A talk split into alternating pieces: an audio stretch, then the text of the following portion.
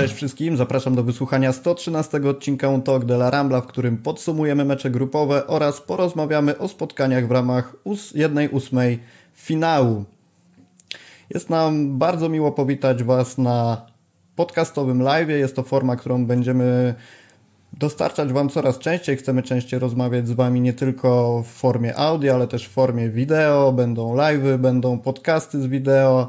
E, rozwijamy się, ale żeby to wszystko miało miejsce, to musimy poprosić Was o małą pomoc w postaci subskrypcji. Nadal widzimy w statystykach, że dużo osób, e, które ogląda nasze materiały, ciągle nie subskrybuje kanału, dlatego serdecznie do tego zachęcamy. A jeżeli przyprawicie tego suba jakąś łapką w górę, to na pewno będzie nam z tego powodu bardzo miło. Jedna uwaga, którą muszę przekazać od naszej jednoosobowej armii zajmującej się montażem audio w postaci WPW Materiał na Spotify również będzie, natomiast pojawi się on trochę później ze względów technicznych, bo cały ten dźwięk trzeba odpowiednio oczywiście przygotować. Niemniej ci, którzy wolą słuchać nas na Spotify, również nas tam znajdą, a jak już nas znajdziecie, to pamiętajcie, żeby nasz podcast ocenić. Zapraszamy też jak zawsze na fcbarsa.com i do naszego Patronite'a, gdzie możecie nas wesprzeć małą cegiełką finansową. Eee, to co? Myślę, że możemy sobie zaczynać.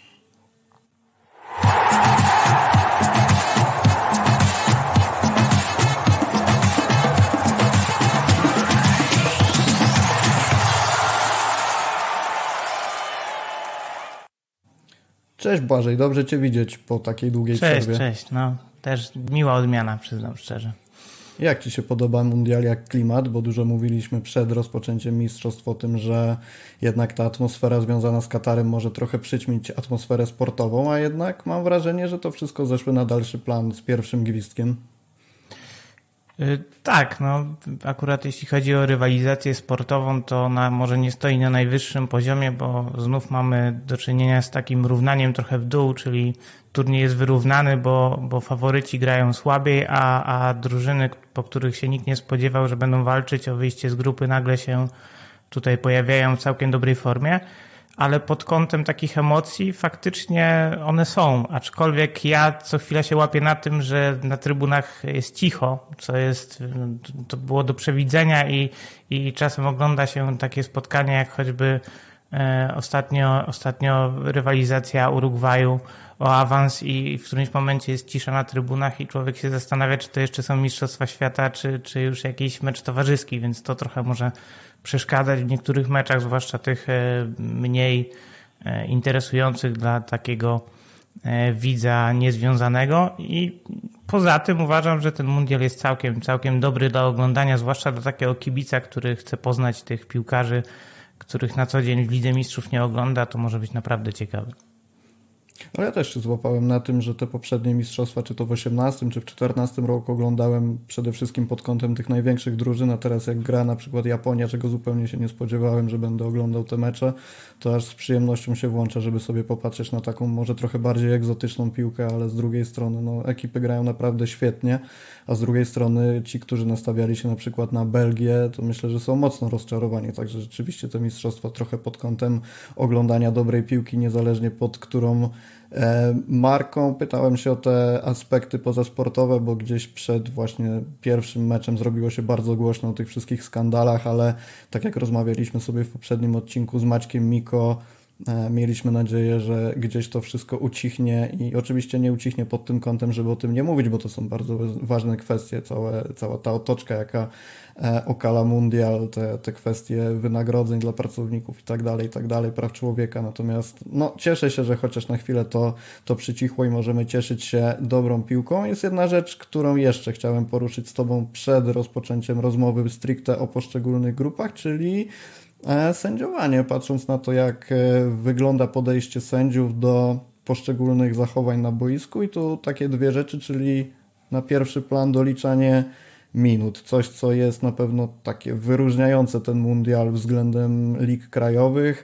Standardem stało się to, że gdzieś tam te 8-10 minut jest przez sędziów doliczanych do pierwszej, potem do drugiej połowy i jakie jest Twoje zdanie na ten temat? Dobry pomysł, czy raczej słaby? Na początku mi to bardzo przeszkadzało, to wręcz mnie denerwowało, bo oglądam e, pierwszą połowę, nagle patrzę 8 minut doliczone, no to wydało, wydawało mi się absurdalne, bo chyba takiego meczu jeszcze nie oglądałem, w którym by w pierwszej połowie doliczono tyle czasu. ale później z każdym kolejnym meczem dochodziłem do takiego wniosku, że może to jest dobry test takiego, e, takiego sędziowania, takiego zarządzania meczem. Może to wpłynie też na, na postawę drużyn. Nie będą tak e, tego czasu próbować zyskać, skoro i tak będzie ta świadomość, że później będziemy musieli jeszcze grać, nie wiem, 10 minut po, po 90 minucie i tak pod koniec fazy grupowej mogę powiedzieć, że już do tego przywykłem. No ale początek był taki no, trudny, bo raz, że się te mecze strasznie przeciągały, bo to łącznie z przerwą później się kończyło naprawdę grupa powyżej 90 minut, a po drugie miałem wrażenie, że piłkarze nawet nie są na to przygotowani, że to ich zaskakuje i gdzieś tam to rozłożenie sił nawet na te 45 minut nie przewidywało, że trzeba będzie o 10 minut dłużej grać i te, ten doliczony czas czasem wyglądał zupełnie inaczej niż e, to, co widzieliśmy w pierwszych trzech kwadransach. To, to na początku było trudne, no, trudne do zaakceptowania, z czasem do tego przywykłem, więc przed tak, jedną ósmą jest, przed fazą pucharową jakby nie mam takich odczuć, że to będzie jakiś problem no, w ten sposób. Jest taka ciekawa statystyka, że bodajże 11 goli wpadło po 90 minucie i na początku to rzeczywiście robiło wrażenie, a potem jak sobie przypominasz, że te, po 90 minucie to jeszcze oni mogą co najmniej 10 grać, to trochę zniekształca ten obraz.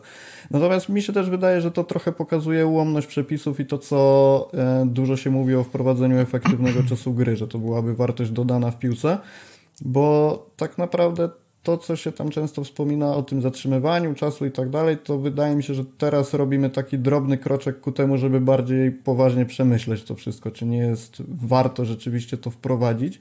No bo tak naprawdę, czy doliczanie tych 10 minut jest celowe tak na dłuższą skalę w meczach ligowych, no ja się zastanawiam nad tym, szczerze mówiąc. A, a, nie uderzyło cię coś takiego, że gdyby w Hiszpanii sędziowano w taki sposób, to trzeba byłoby po 15 minut doliczać do każdego, dokładnie, do, każdego do każdej połowy, bo na tym mundialu sędziowie sędziują jak sędziują, można by się przyczepić do niektórych arbitrów, zwłaszcza do tego jak, jak działa VAR, w sensie takim, że w zasadzie poza ostatnim meczem Urugwaju, gdzie sędzia faktycznie zignorował sugestie waru i karnego nie podyktował, to można mieć takie wrażenie, że no, jak sędzia idzie do monitorka, to już na 100% będzie karny i, i to troszkę przeszkadza, ale E, biorąc pod uwagę, e, biorąc pod uwagę to, jak się gra w Hiszpanii, jak się sędziuje w Hiszpanii, ile czasu gdzieś tam umyka przez jakieś rozmowy z sędzią, to ja mam wrażenie, że przy tym systemie doliczania czasu, to byśmy po 15 minut w każdej połowie musieli jeszcze e, dodatkowe przewidywać i to już byłby gruby problem, ale być może takie E, takie rozwiązania sprawiłyby, że te mecze nie wyglądałyby w taki sposób, jak teraz wyglądają i, i, i, może ta Liga Hiszpańska stałaby się bardziej dynamiczna niż jest w tej chwili. No ale to akurat na tym mundialu uważam, że jakbym miał prześledzić tą 45 e, minut, po których gdzieś tam jest 8 doliczonych, to mam wątpliwości, czy ja bym znalazł te 8 minut straconego czasu. To Jakby to sędziowanie prawda. aż takie pod tym względem złe nie jest, więc nie wiem skąd ten czas się bierze, ale gdyby to przenieść na Ligę Hiszpańską, to chyba byśmy mieli każda połowa po 60 minut i to byłaby norma, nie? więc nie I sądzę, żeby to się 38 kolejek zbiera ci się kilka meczów więcej, tak? To, to Dokładnie, w, w A absurd. potem jeszcze reforma Ligi Mistrzów i już w ogóle trzeba będzie jakieś e, protezy tytanowe piłkarom zamiast kości zakładać, bo nie wiem jak inaczej mają wytrzymać ten sezon. E, drugi aspekt sędziowania, który chciałem też Cię podpytać, o którym wspomniałeś. VAR, ale przede wszystkim dyktowanie rzutów karnych, bo kilka tych karnych mieliśmy. Ja kojarzę najbardziej oczywiście te, które zostały podyktowane w meczach przeciwko Polsce, czyli Argentyna i Arabia Saudyjska. Karne, które są bardzo mocno dyskusyjne. I co o nich sądzisz? Czy nawet jeszcze dopowiem, nawet nie generalnie o tych karnych, ale o dyktowaniu takich bardzo miękkich karnych, po takich faulach, które można bardzo podważyć.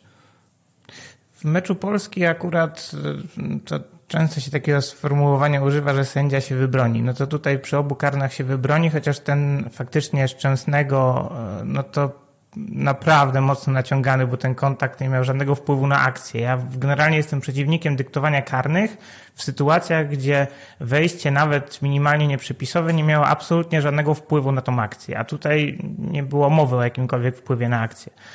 E, więc tutaj 100%, e, na 100% podjąłbym inną decyzję. Natomiast w poprzedniej karny no to tam był kontakt rzeczywiście w polu karnym i można dyskutować na temat tego, czy, czy on mógł wywołać upadek, ale to już oglądaliśmy nieraz w lidze hiszpańskiej i, i nie powinno być to żadne zaskoczenie, ale już rzut karny na Cristiano Ronaldo, Absolutnie. e, który wpłynął w ogóle na rozstrzygnięcia w tej grupie, no to, to już jest e, rzeczywiście mm, dość duże moim zdaniem błąd i tym bardziej trudno mi zrozumieć, że sędzia miał chwilę czasu, żeby sobie na to popatrzeć. Ale najciekawsza sytuacja chyba również była w meczu Portugalii, kiedy był karny e, podyktowany za zagranie ręką. I później nawet jak się obserwowało sędziego w powtórkach, jak on ma podjąć tą decyzję, on się do samego końca wahał. On nie był pewien, jaką ma decyzję podjąć, co tylko pokazuje, że no to są ludzie po pierwsze, no mógł się wahać, na jego niekorzyść działa to, że później pojawiło się mnóstwo filmów instruktażowych, jak w ogóle taką sytuację interpretować, kiedy no, piłkarz w zasadzie upada, chce się podtrzymać, no to wiadomo, że w takiej sytuacji e, według wytycznych FIFA w ogóle nie powinno być rzutu karnego, on ten rzut karny podyktował, więc wydaje mi się, że Portugalia jest największym beneficjentem tego sędziowania, zwłaszcza waru. E, być może bez tego nie byłoby jak karne wykonuje Cristiano, to tylko pod, no. podpala Twittera w takich wypadkach. Bo No to na pewno jeszcze zwiększa zainteresowanie, no to prawda.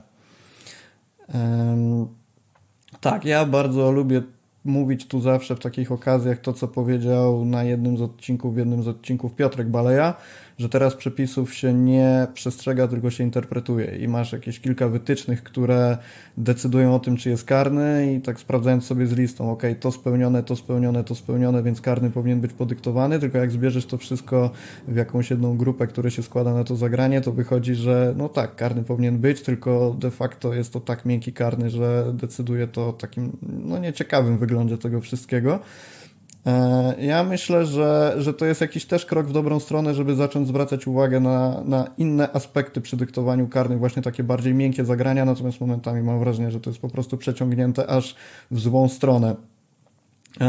Przejdźmy sobie do omówienia grup. Będziemy lecieć prawie po kolei, trochę zakrzywimy alfabet, bo zaczniemy od grupy C, w której stała się bardzo ważna rzecz, czyli awans Polski po bardzo długim czasie oczekiwania. Nie będziemy śpiewać, że już za 4 lata wyjdziemy z grupy, bo wyszliśmy już teraz. Jak oceniasz grę Polaków? Bo to, co najbardziej się przewija przez media społecznościowe w tym momencie, to jest czy ważny jest styl, czy ważny jest awans. Ci, co mówią, że ważny jest styl, mówią, że bardzo często tak zero-jedynkowo podchodzą, że lepiej odpaść, ale w ładnym stylu. Ci, co wolą awans, mówią, że e, styl jest może poniekąd ważny, natomiast najważniejsze jest to, że jesteśmy w jednej ósmej. I jakie zdanie na ten temat masz ty? Nie lubię mówić o stylu gry, bo styl gry to jest jakieś subiektywne odczucie, ale o poziomie gry, tak, takim organizacyjnym poziomie gry, jaki Polska prezentuje. I on jest bardzo zmienny na tym turnieju w ogóle, bo pierwsza połowa z Argentyną pod względem defensywnym była na wysokim poziomie, mimo że dopuszczaliśmy do wielu strzałów, to później jak się prześledziło z jakich pozycji strzelali Argentyńczycy i w ogóle jak dochodzili do sytuacji, to można było odnieść takie wrażenie, że zawsze ktoś przeszkadzał, zawsze był blisko obrońca i ja krytycznie do tego nie podchodziłem, ale już druga połowa z Argentyną to była rozsypana całkowicie reprezentacja Polski po tym pierwszym golu i tam już mam wrażenie, że błędów w organizacji gry było bardzo, bardzo, bardzo dużo i jakby zebrać całe, całą tą fazę grupową, to ja jestem krytyczny i to bardzo, dlatego że więcej było szczęścia i szczęsnego w tym awansie niż, niż rzeczywiście bardzo dobrej gry w obronie. Ona była. Momentami nawet bym powiedział, że Polska e, miała najlepszą obronę na tym turnieju, ale to były momenty, to nie było stałe. Jednak gdzieś ta organizacja często się e, gry rozsypywała, zwłaszcza, zwłaszcza jakby połączenie między bocznymi obrońcami a stoperami i środkiem pola. Często było widać, że rywal rozgrywając piłkę, nawet Arabia Saudyjska, był w stanie odseparować na przykład Bereszyńskiego czy Kesza od całej defensywy i robiła się autostrada, żeby wejść sobie między bocznego obrońcę a stoperów gdzieś tam w okolicy pola karnego i stąd były też sytuacje, więc poziom gry całościowo uważam, że był słaby. O stylu gry nie rozmawiajmy, bo tutaj chyba nikt nie oczekiwał, że będziemy grać pięknie. Natomiast y, ostatecznie awans to jest jakaś wypadkowa właśnie te, tego momentami bardzo dobrego poziomu gry defensywnej, szczęścia i, i dobrej formy brankarza, bo, bo tylko tak potrafię wytłumaczyć to, że z tej grupy, która tak jak patrzę porównawczo też na pozostałe grupy, mimo wszystko była słaba, y, udało się wyjść. Nie? Uważam, że tutaj raczej to jest w dużej mierze zasługa szczęścia.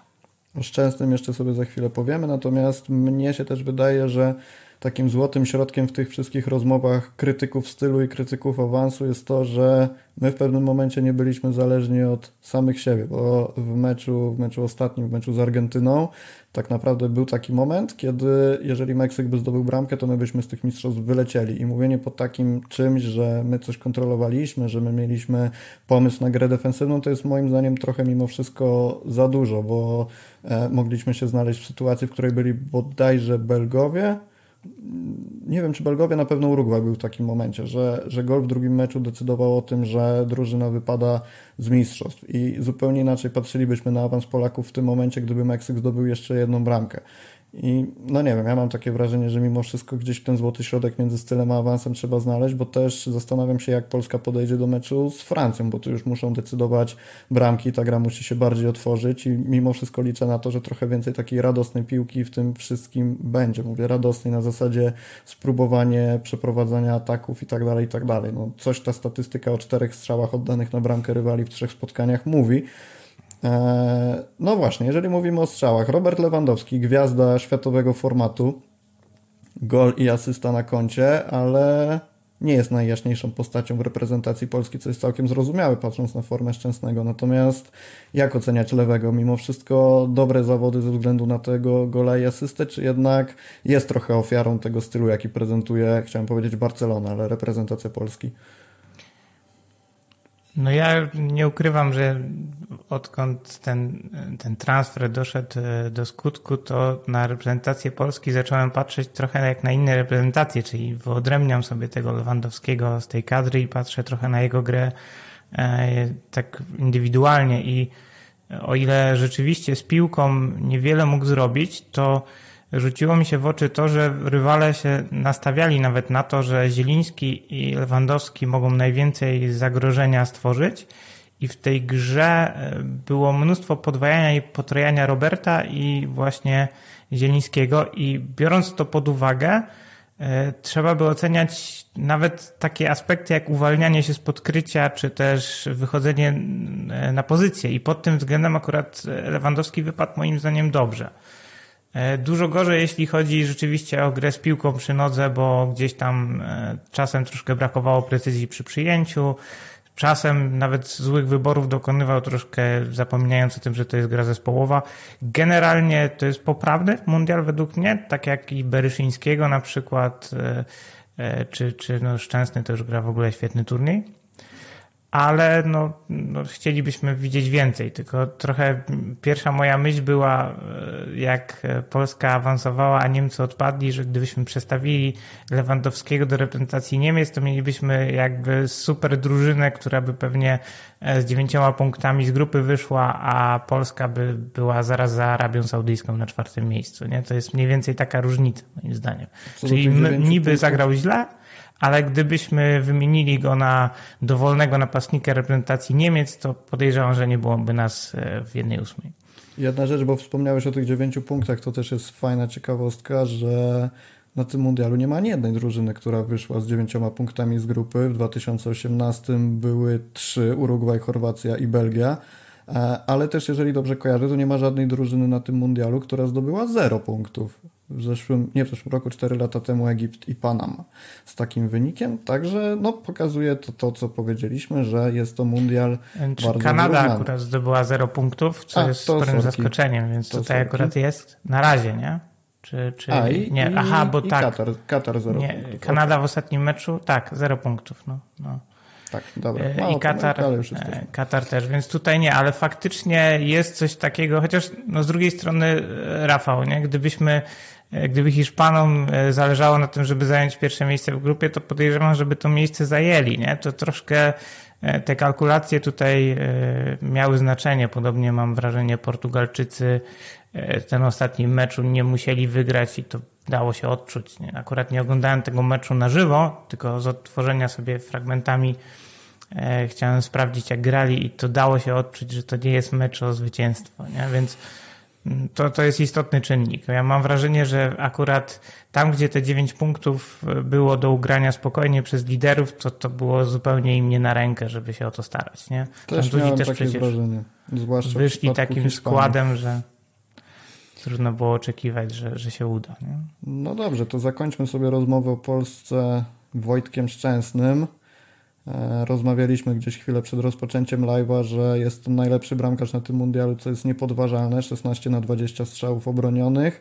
Powinien wpuścić prawie 6 goli, wpuścił 2. Z samą Arabią miał tę statystykę na poziomie 2 e, i 4, jeżeli chodzi o wpuszczane gole. E, co tu więcej mówić? No, myślę, że jeżeli nazwiemy go MVP tych mistrzostw, to nie będzie to duże nadużycie najbardziej wpłynął na grę swojego zespołu. Jakbyś miał teraz przeanalizować każdą drużynę y, i znaleźć piłkarza, który ma największy udział w awansie czy e, swojej drużyny, no to, to nie znajdziesz takiego, który ma większy udział niż Szczęsny.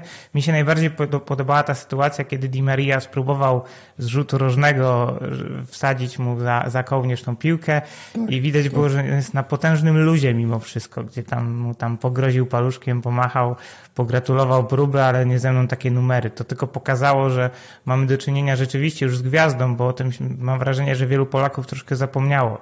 Ale kariera Szczęsnego to jest wybitna kariera piłkarska i, I teraz jak sobie myślę o tym, że no jak za parę lat, być może nawet dość szybko, bo, bo, bo Wojtek Szczęsny e, wspominał o tym, że nie chce jakoś szczególnie długo grać w piłkę, no to będziemy raczej musieli zweryfikować to, o jakim piłkarzu rozmawiamy, bo owszem, on miał swoje wpadki i to miał ich całkiem sporo, ale jednak jest bramkarzem zdecydowanie z czołówki europejskiej i, i tylko na tym turnieju to udowadnia. Ma troszkę szczęścia, ale przy tych rzutach karnych to myślę, że nie było w ogóle akurat szczęścia. To, to było wypracowane. Oczywiście napastnik też się myli, ale wykonawca rzutu karnego, ale mimo wszystko uważam, że to zachowanie, to zostawienie ręki, E, no to to jest już akurat, on musiał przewidywać, że coś takiego może się wydarzyć. Właśnie to jest ważne, że w tych obronach karnego, karnych nie było przypadku. To nie było takie coś, że on tam gdzieś poleciał i, i mu się udało, tylko ewidentnie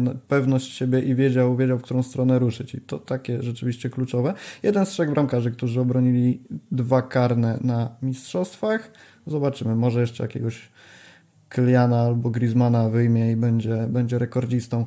Słowo jeszcze zostańmy przy tej grupie, bo jest tutaj oczywiście Argentyna, czyli jeden z faworytów do wygrania mundialu. No właśnie, faworyt, czy już niekoniecznie po tej grupie, bo ja jestem trochę rozczarowany tym, co oni prezentują. Wiem, że to jest taka forma trochę turniejowa, w której nie zależy na tym, żeby wygrywać po 5-0 w każdym meczu, tylko przechodzić przez kolejnych rywali, więc i może tak dojdą do do finału. A, to, to też jest śmieszna sprawa a propos tego stylu. Tak mi się przypomniało o tym, jak rozmawialiśmy o Polsce, że cały czas wspominamy, że styl nie ma znaczenia, tylko finalny sukces i wspominamy Portugalię 2016 albo Grecję 2004 i tak bardzo nikt o tym nie pamięta, że przychodzi to nam do głowy w każdej okazji, jak mówimy o stylu.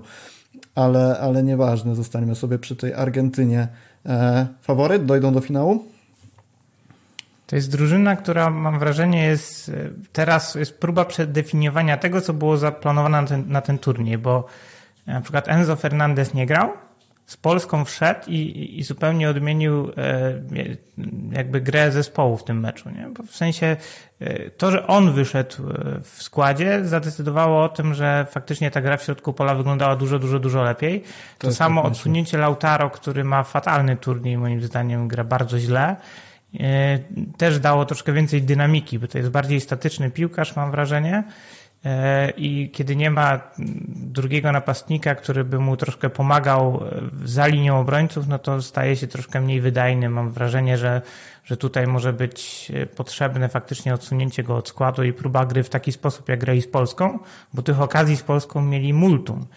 Natomiast to, co rzeczywiście może zadecydować o tym, że Argentyna będzie się do końca liczyć w walce o, o, o może nie zwycięstwo, ale powiedzmy o strefę medalową, jest organizacja gry, bo nawet komentatorzy o tym wspominali, ale i tu akurat się z nimi zgadzam, że powrót do obrony zespołu i generalnie organizacja gry, gdy przeciwnik próbuje gdzieś tą piłkę rozrzucać prawo-lewo, jest znakomita Ale, jedno ale tu trzeba powiedzieć, bo jedyna drużyna w tej grupie, moim zdaniem, polskiej, która pod względem organizacji gry dorównywała e, faktycznie Argentynie, to była Arabia Saudyjska. I nie dlatego, że zagrali na jakimś wybitnym poziomie, bo tam po prostu brakowało jakości czysto piłkarskiej, ale Hervé Renard zrobił z, tej, z tego zespołu tym zgrupowaniem, które miał miesięcznym e, drużynę, rzeczywiście drużynę na takim poziomie klubowym. Oczywiście na tyle, na, na ile miał e, materiału ludzkiego, to dostał taki efekt, czyli ostatecznie skończył na ostatnim miejscu w grupie, ale w tym meczu było widać, że grają na tyle szybko, żeby sprawić ten problem Argentynie. I ja nie wiem, jak to będzie wyglądało z lepszym rywalem, bo na, do, do tej pory w meczach z Meksykiem czy z Polską Argentyna radziła sobie świetnie w fazie defensywnej i w przejściu z e, ataku do obrony. Dużo gorzej wyglądała w ofensywie i z silniejszym rywalem grając bardziej defensywnie możemy zobaczyć albo e, właśnie taką drużynę, która może bić się o, o puchar, albo z kolei e, zobaczymy wszystkie wady tej drużyny, jakie ona posiada i się okaże, że nagle Leo Messi kończy swoje, swoją przygodę być może nawet na jednej ósmej. Więc to jest wciąż dla mnie bardzo duża zagadka. Właśnie ja bym się nie zdziwił, gdyby oni skończyli na jednej ósmej, bo trochę w tym ataku to, co powiedziałeś, brakuje mi takiego przekonania w tym, co robią, bo na pewno zawodników mają. Jest Lautaro, jest Di Maria, jest, jest Messi oczywiście i też e, fajne słowa Czesława Michniewicza na jednym z vlogów na Łączy Nas Piłka o Messim, że on ma 300, 300 asyst, 800 goli i tak naprawdę co, co tu możemy o nim mówić? No, wie, wiemy, co może zrobić i możemy spodziewać się po nim wszystkiego. Natomiast trochę brakuje mi w tej grze Argentyny takiego czegoś, żeby po prostu było więcej pewności w ataku. Nawet nie tego, żeby strzelali nie wiadomo ile goli, ale żeby te ataki były konkretniejsze, takie bardziej jakieś przemyślane. No bo też mam wrażenie, że e, do pewnego momentu, a tym momentem jest strzelenie gola, Argentyna gra w bardzo dużym chaosie w ataku. Dopiero jak wpadnie ta pierwsza bramka, to takie ciśnienie z nich schodzi i dopiero wtedy są w stanie przeprowadzać jakieś takie bardziej skonstruowane ataki. Rola Enzo na pewno nieoceniona, bo też w tym pierwszym meczu, jak wyszedł w pierwszym składzie Papu Gomez, to zdecydowanie, zdecydowanie nie ta forma, jeżeli chodzi o środek pola i wiem o co chodziło z Kaloniemu przedstawiając taką jedenastkę, no bo Depoli i Papu Gomez, fizyczność, agresja i tak dalej, i tak dalej. Natomiast wobec kontuzji Lo Celso mam wrażenie, że Enzo musi grać, bo po prostu brakuje techniki w środku i jakiegoś takiego bardziej sensownego, technicznego konstruowania akcji, a nie liczenia tylko na, na taką zadziorność znaną dla drużyn z Ameryki Południowej. Co możemy powiedzieć o Messim, kończąc tę grupę? No właśnie, to może będzie znów takie troszkę mm, mówienie e, czegoś, co już nieraz słyszeliśmy, ale można odnieść wrażenie, że Argentyna jest odrobinę zakładnikiem tego, że Leo Messi gra w tej drużynie, to znaczy momentami odnoszę wrażenie, że przed wyborem naj, najszybszego możliwego zagrania jest chwila zawahania, czy ja mogę w tej chwili znaleźć Leo Messiego na boisku. I to powoduje, że jest za wolno, że gra jest troszkę za wolna. A z kolei to, co mówisz o Enzo, to mam wrażenie, że on to, co najważniejszego wnosi do gry, to to, że on gra dużo szybciej to pierwsze jego podanie po przyjęciu jest dużo, dużo szybsze niż w przypadku wszystkich innych pomocników. I nawet nie chodzi o organizację gry w defensywie, bo tutaj cały zespół gra pod tym względem dobrze. To on nie wnosi czegoś jakby jakiejś szczególnej wartości dodanej, ale kiedy dodaje, dostaje piłkę, to bardzo szybko ją oddaje, bądź też e, potrafi przyjęciem e, zyskać przewagę, więc on wnosi coś, czego w tej drużynie nie było. I zobaczymy w jednej ósmej, bo Polska z całym szacunkiem do tej drużyny, bo zapracowała na ten awans zdecydowanie, no to nie jest takim benchmarkiem do oceny Argentyny, a Argentyna w meczu z Polską i Argentyna w meczu nawet z Meksykiem to nie jest ta sama drużyna, więc ona, tu jest jakaś ewolucja i nie wiem na jakim poziomie w tej chwili Argentyna rzeczywiście jest. O tym się pewnie przekonamy dopiero w fazie pucharowej. Ja tylko podsumuję, że jestem zachwycony tym, co gra Enzo i uważam, że pierwszy skład powinien mieć zagwarantowany do samego końca. Czyli mam poniekąd nadzieję, że jak najdalej, bo sympatyzuję z Argentyną i nie ukrywam tego. Grupa A. Holandia, Senegal, Ekwador i Katar w Holandii, Memphis oraz Franki. Tu myślę nie będziemy się aż tak długo rozwodzić, ale coś powiedzieć musimy, bo Franki potwierdza to, że jest całkiem niezłym piłkarzem, trzeba przyznać. Goli, asysta, do tego pierwszoplanowa postać reprezentacji Holandii. Ja jestem może nie tyle zaskoczony, ale zachwycony tym, że potrafi się na tym mundialu odnaleźć i tak jak pojawiały się wielokrotnie głosy, że gdyby nie on, to reprezentacja Holandii wyglądałaby zupełnie inaczej. Ten środek pola nie byłby aż tak, nazwijmy to, dynamiczny, to, to tylko cieszy, że piłkarz Barcelony pokazuje się z dobrej strony na wielkiej imprezie.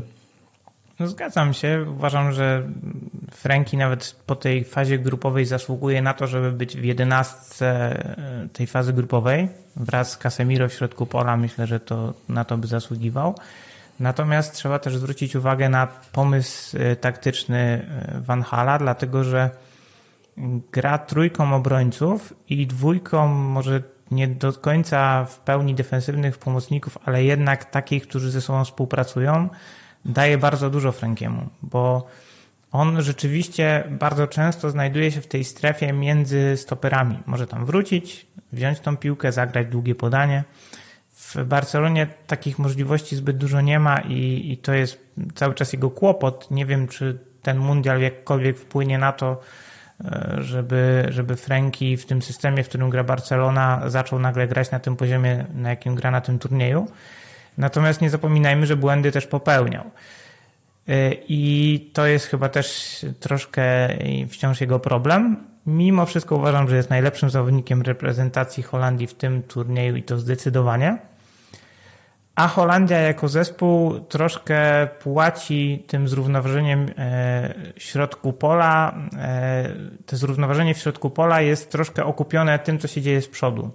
Bo w ofensywie mam wrażenie, że to jest troszkę podobna sytuacja jak środkiem pola Argentyny. Wciąż nie wiadomo, co zrobić, żeby tam się zaczęło dziać więcej. I o ile Gakpo oczywiście jest jednym z objawień tego turnieju, jeżeli ktoś nie oglądał PSW, no to może, może uznać, że e, co to jest za chłopak, ponad 1,90 m wzrostu, a rusza się naprawdę świetnie.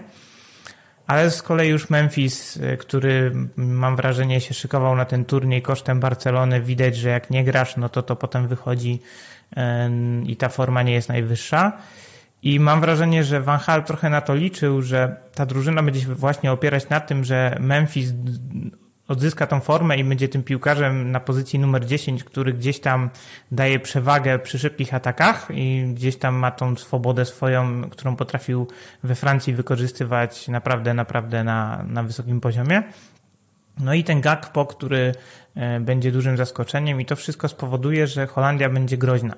Nadal jest to oczywiście możliwe, ale na ten moment bardziej widzę Holandię właśnie w szybkim ataku niż w grze e, piłką, a w tej grupie akurat musieli grać dużo piłką i to się odbijało, mam wrażenie, na tym poziomie. Uważam, że te 7 punktów to jest troszkę wymęczone 7 punktów Holandii, mimo wszystko w grupie, która e, podobnie jak polska grupa nie jest najmocniejsza. No ale nie tu znowu podkreślamy też... rolę Frankiego z asystą w mhm. pierwszym meczu, który otworzył wynik i ja tak samo jak ty zgadzam się, że, że gdzieś ta Holandia nie jest tą wymarzoną Holandią, ale zastanawiam się, czy też taką właśnie konsekwencją w tym wszystkim nie zajdą daleko, bo, bo może to nie jest dobra Holandia, ale, ale może, może wobec problemów innych drużyn będą w stanie po prostu przedzierać się przez kolejne fazy. Mają Stany Zjednoczone w jednej ósmej, jakkolwiek byśmy Stanów nie oceniali, to jest to drużyna kilka poziomów niżej, a potem wpadają na, jeżeli dobrze patrzę, na zwycięzcę meczu Argentyna-Australia. O tych jednych ósmych jeszcze sobie porozmawiamy. Natomiast ja myślę, że półfinał w ich przypadku jest realny, mimo takiej niezbyt ciekawej gry w grupie. Z jednej strony się z tą zgadzam, a z drugiej, jak mówisz, że mają Amerykanów w jednej ósmej, a potem mi się przypomina mecz, e, mecz faktycznie Australii z Danią, i uświadamiam sobie, że nawet drużyna, która gra naprawdę bardzo, moim zdaniem, przeciętny futbol jak Australia, była w stanie relatywnie mocnych Duńczyków e, pokonać. I tutaj może być podobna sytuacja, bo ja nie widzę, żeby Holandia w ataku pozycyjnym miała taką siłę, żeby e, tutaj coś wielkiego zdziałać, a z drugiej strony nie sądzę, żeby Amerykanie próbowali e, przejąć inicjatywę, czy tam grać na wymianę ciosów, o tym może jeszcze porozmawiamy później, ale generalnie uważam, że e, ta Holandia e, nie jest drużyną, jak miał przewidywać, nie jest drużyną na to, żeby zajść dalej niż ćwierćfinał i ten ćwierćfinał tylko dlatego, że e, Amerykanie są faktycznie w zupełności w ich zasięgu. No to przejdźmy sobie do grupy B, z której wyszła Anglia i z której wyszły właśnie Stany Zjednoczone. Stany Zjednoczone z, mam nadzieję, już eks-piłkarzem Barcelony Serginio Destem. Co możemy powiedzieć o tych dwóch drużynach? Zacznijmy sobie od Anglii. Grają jak zwykle, a odpadną jak zawsze, czy, czy jednak jest szansa na to, że wreszcie ten sen Anglików, że futbol wróci do domu, może się spełnić? Jeżeli Maguire utrzyma tą formę z fazy grupowej, to kto wie, mogą, mogą zaskoczyć, aczkolwiek mam wrażenie, że jak przyjdzie mu rywalizować z trochę lepszymi napastnikami niż ci z Iranu, Walii i, i Stanów Zjednoczonych, to może być troszkę większy kłopot. Y, cała drużyna wygląda całkiem solidnie. Trzeba powiedzieć, że to jest piłka, którą się dość przyjemnie ogląda, szybka i, i ja zawsze byłem troszkę rozczarowany Anglią na, na Mistrzostwach e, Świata. Zawsze to był jakiś taki futbol dość e, prosty, siermiężny momentami, a tutaj na tych mistrzostwach e, dzięki Bellinghamowi i, i generalnie takiej mobilności Kane'a w ataku, bo on nie musi strzelać bramek, może asystować, co udowadnia w tym turnieju, rzeczywiście wykorzystują pełen potencjał, bo i Rashford strzela bramki, to to jest bardzo istotne. Więc y, troszkę podobna sytuacja jak z Argentyną. E, jedna ósma będzie taką weryfikacją, ale na ten moment wyglądają naprawdę dobrze i trzeba to docenić. Amerykanie widać po nich, że to jest drużyna budowana na ten turniej. Ona jest dość dobrze poukładana i te wyniki nie są na pewno przypadkiem, ale trzeba brać pod uwagę, że Iran wyglądał przeciętnie, mocno przeciętnie w tym turnieju, a Walia to jest jedno z, może nie z rozczarowań, bo ja nie oczekiwałem, że oni wyjdą z tej grupy. Jakbym przed turniejem miał stawiać, to postawiłbym właśnie na Anglię i Stany Zjednoczone, ale poziom gry Walii, to co oni zaprezentowali, no to ja byłem bardzo, bardzo zawiedziony.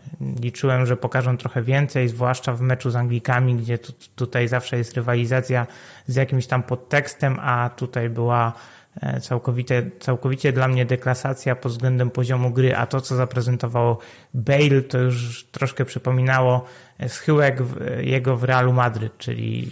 Nie chcę strzelać z Bale'em, ile było tych kontaktów z piłką, ale ktoś mu wyliczył, że do przerwy zanotował chyba 7, czy, czy może, że to było 7 celnych podań, coś takiego. Na pewno jedno jakaś... podanie, bo Jedno celne podanie i, i 7 tak, kontaktów z piłką. mógł mieć więcej. Y, cztery, okay. prób, cztery razy próbował podać, a podał raz. Oglądałem ten mecz i od razu sobie to sprawdziłem, bo nie pamiętałem, czy choćby jedno celne podanie miał, więc to no, był tak, tak słaby mecz, oczywiście nie, niepełny, ale tak słaby, że trudno było, trudno było na to patrzeć. Ale karnego tak, wykonał bardzo ładnie. I to no, trzeba oddać. Ostatni gol na pożegnanie z wielką piłką. Też tak mm, myślę. No, dobrze, nie wiem, czy chcemy zostawać dłużej w tej grupie. Szczerze mówiąc, jak mam oceniać te wszystkie, wszystkie mecze we wszystkich grupach, to ta grupa B chyba najmniej emocjonalnie mnie w jakikolwiek sposób rozpalała, ale to też pewnie do, przez sympatię do innych drużyn i to, że mimo wszystko w B nie było piłkarzy Barcelony, ale ci byli w grupie D. Przeskakujemy omówioną już grupę C. Francja, Australia, Tunezja, Dania. Mamy kolejnego faworyta do wygrania złota, czyli Francuzów. E, moim zdaniem bardzo przesadzone są głosy mówiące o tym, że oni nie są już tą drużyną, która mogłaby nie dojść do finału i odpaść bardzo, bardzo wcześnie.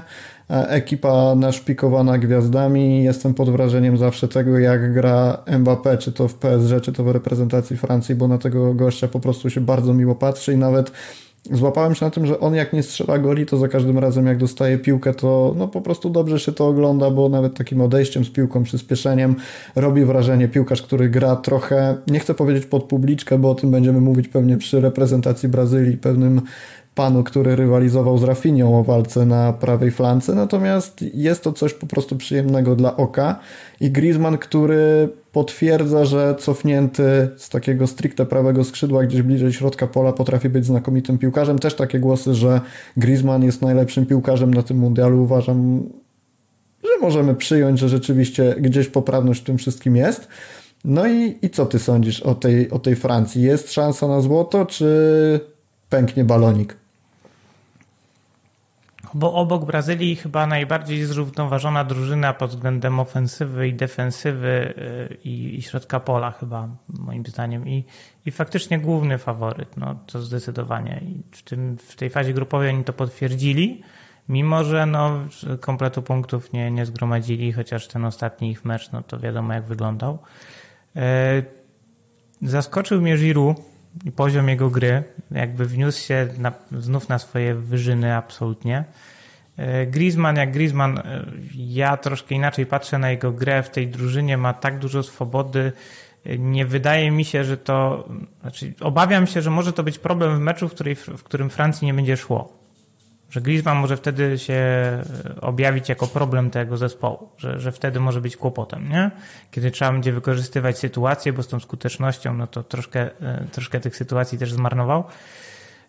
Ale całościowo drużyna francuska bardzo mi się podoba. Mbappé gra bez piłki, jego jest czymś niesamowitym, bo e, on potrafi taki zamęt, nie mając piłki, siać w defensywie, że nawet e, czasem e, może w danej akcji piłki nie dotknąć, a mieć bardzo istotny wpływ na to, co koledzy zrobią z nią w polu karnym. Więc zdecydowanie moim zdaniem w tym turnieju, jeżeli miałbym znaleźć jakiegoś piłkarza, który w tej chwili E, ma potencjał, żeby być tym MVP, e, no to Mbappé zdecydowanie ma ten potencjał.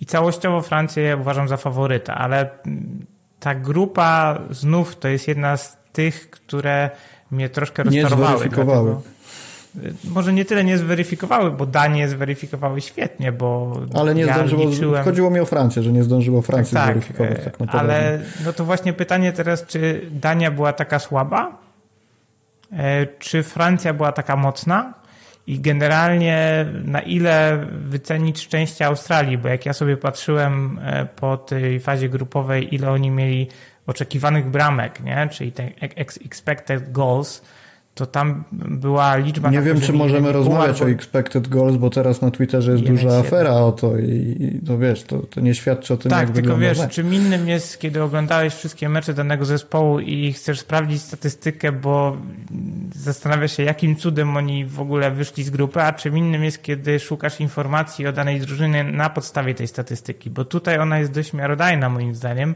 I nie patrzę na te przewidywane gole stracone, dlatego że Australia akurat w tej obronie podobnie grała jak Polska, czyli dopuszczała do uderzeń, ale zawsze był blisko e, przeciwnik. A to wchodził ślizgiem, a to gdzieś próbował część światła bramki zasłonić swoim ciałem, więc e, tutaj ta statystyka rzeczywiście jest mm, dość e, myląca, ale pod względem okazji bramkowych, jakie Australia w ogóle tworzyła, no to to jest drużyna no, chyba słabsza nawet od Polski, więc takie przynajmniej były moje odczucia, więc to, że oni wyszli z grupy jest dla mnie sporym zaskoczeniem. E, natomiast Dania jest potężnym rozczarowaniem, bo e, ja wiedziałem, że w linii ataku Duńczyków brakuje troszkę jakości, ale wydawało mi się, że taką organizacją i, i schematami będą w stanie rzeczywiście z tej grupy bez większych problemów wyjść. A tutaj gdzieś jest 80 minuta meczu, wchodzi Cornelius i wciela się w takiego Luka de Jonga ze schyłkowego Kumana i początków Czawiego i się zastanawiam, no dobra, no może to zadziała tak jak działało u Czawiego i Kumana, ale okazuje się, że w zupełności nie działa. Jest jakby, nie daje nawet zbyt wielu okazji bramkowych i i ostatecznie jeden punkt w, tak, w takiej grupie to jest potężne rozczarowanie. Jedynym plusem e, tego turnieju w przypadku Duńczyków z naszej perspektywy jest to, że Christensen był chyba najlepszym zawodnikiem tak, e, Danii i kto wie, czy nie nawet jednym z lepszych stoperów na tym turnieju moim zdaniem. Dlatego słodko-gorzki smak tego odpadnięcia, bo z jednej strony mógłby się ogrywać na wielkim turnieju, turnieju, a z drugiej strony jednak zawsze dobrą informacją jest, że zawodnik Barcelony wraca z dużej imprezy bez kontuzji, tym bardziej jak zaprezentował dobrą formę. Idźmy dalej, bo mamy grupę E, która jest naszpikowana piłkarzami Barcelony. Co prawda kilku z nich zanotowało całe 0 minut, co jest dosyć zrozumiałe. No, chociaż zapytam się Ciebie, czy jest całkiem zrozumiałe w przypadku reprezentacji Niemiec. Ale najpierw, najpierw Hiszpania, która zajęła drugie miejsce, pierwsze miejsce Japonia. E, co możemy powiedzieć o, no zacznijmy sobie może, oddajmy cześć Japończykom za to, że dokonali czegoś wielkiego, historycznego, no bo 2-1 z Niemcami, 2-1 z Hiszpanią to nie jest coś, obok czego można przejść obojętnie i też mam wrażenie, że jest to drużyna, którą bardzo często porównywano do Polaków w starciach z wielkimi rywalami, no bo my mówimy o meczu z Argentyną, gdzie przegrywamy 0 do 2, bronimy się jak tylko możemy w brzydkim, no dla oka brzydkim stylu. A tu mamy Japończyków, którzy teoretycznie, bo to też nie jest takie jednoznaczne, również są drużyną e, z kilkoma zawodnikami o bardzo dużej jakości, nie tak dużej jak Zieliński czy Lewandowski, ale generalnie jest to, no musimy to jasno powiedzieć, drużyna, która jest underdogiem i okazuje się, że z wielkimi markami potrafi wyjść na boisko, walczyć, grać przyjemną piłkę i co ty o tym sądzisz? Czy jednak może nie powinniśmy się w ogóle do Japonii porównywać? No, to jest jednak drużyna, która jest dużo lepiej poukładana i to mnie troszkę zaskoczyło, bo to nie jest tak, że ci piłkarze mogli ze sobą jakoś szczególnie długo trenować. Ja, to co zauważyłem w Japonii, to to, że e, tam już są pewne cechy takiego nowoczesnego zarządzania meczem, gdzie piłkarz, który wchodzi na boisko, ma kilka zadań do wykonania takich bardzo specyficznych. I dobrym przykładem był tutaj Ritsu Doan z Freiburga, który wchodził e, w drugiej połowie i dokładnie wiedział, co, co ma zrobić. I to przynosiło dokładnie, mam wrażenie, taki efekt, jakiego oczekiwał trener. Ja tego piłkarza, przyznam szczerze, przed tym turniejem w ogóle nie kojarzyłem. Nie wiedziałem, e, gdzie gra, musiałem sobie to sprawdzić. I byłem bardzo zaskoczony e, właśnie takim zarządzaniem meczem i tym, jak potrafią zmienić obraz gry, przestawiając dwóch zawodników, wprowadzając kogoś nowego pod tym względem. Uważam, że Japonia właśnie tym zapracowała na to, żeby grać w jednej ósmej. Z jednym zastrzeżeniem, no moim zdaniem ten awans e, no to jest pochodna przede wszystkim tego, że no Hiszpanie niekoniecznie chcieli zająć pierwsze miejsce w grupie i, i można tutaj sobie dyskutować na temat tego, że prawie się e, takim kunktatorstwem nie wyrzucili z turnieju i Luis Enrique może mówić, że on do końca nie wiedział jaka jest sytuacja i, i nie wierzę w to, nie, nie wierzę w to. Ja, ja też kompletnie w to nie wierzę. Kompletnie w to nie wierzę, zwłaszcza jak sobie przypomnę końcówkę tego spotkania, gdzie no, nie widziałem jakiejkolwiek chęci, żeby zdobyć bramkę. Nie? To już jakby całkowicie było e, poza ich zainteresowaniem. Natomiast... Ale nie, nie wiem, do, do, dopowiem jeszcze jedną rzecz, bo nie wiem, czy ja sam sobie tego nie dopowiadam, ale mam wrażenie, że w momencie, kiedy Kostaryka e, miała korzystny rezultat w drugim meczu, to było widać po Hiszpanii takie depnięcie trochę, że przyspieszyli, że trochę chcieli jednak tę bramkę bardziej zdobyć i zależeć znowu tylko od siebie, i potem znowu ten wynik ustawił się pod nich i rzeczywiście była ta kwestia, co ty mówisz, że już tak trochę osiedli, już nie było takiej konieczności zdobycia tej bramki. Dlatego mówię, to co mówi Luis Enrique to jest dla mnie taka gierka pod media, żeby e, zmotywować piłkarzy, że my patrzymy tylko na siebie i chcemy wszystko wygrywać, a tak naprawdę cały czas wzrok był skierowany na drugie spotkanie i byli doskonale świadomi tego, co się tam dzieje.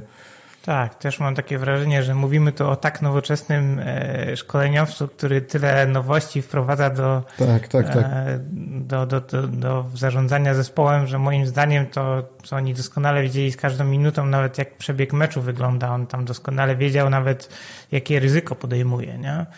Więc wydaje mi się, że tutaj no, to wyjście Japonii trzeba mieć świadomość, że pewnie gdyby gdyby Hiszpanie musieli ten mecz wygrać, to by ten mecz wygrali i Niemcy by wyszli z grupy. Zresztą e, odpadnięcie Niemiec to e, jest o tyle dla mnie największa sensacja, że faktycznie upatrywałem w Niemcach jednego z faworytów tego turnieju.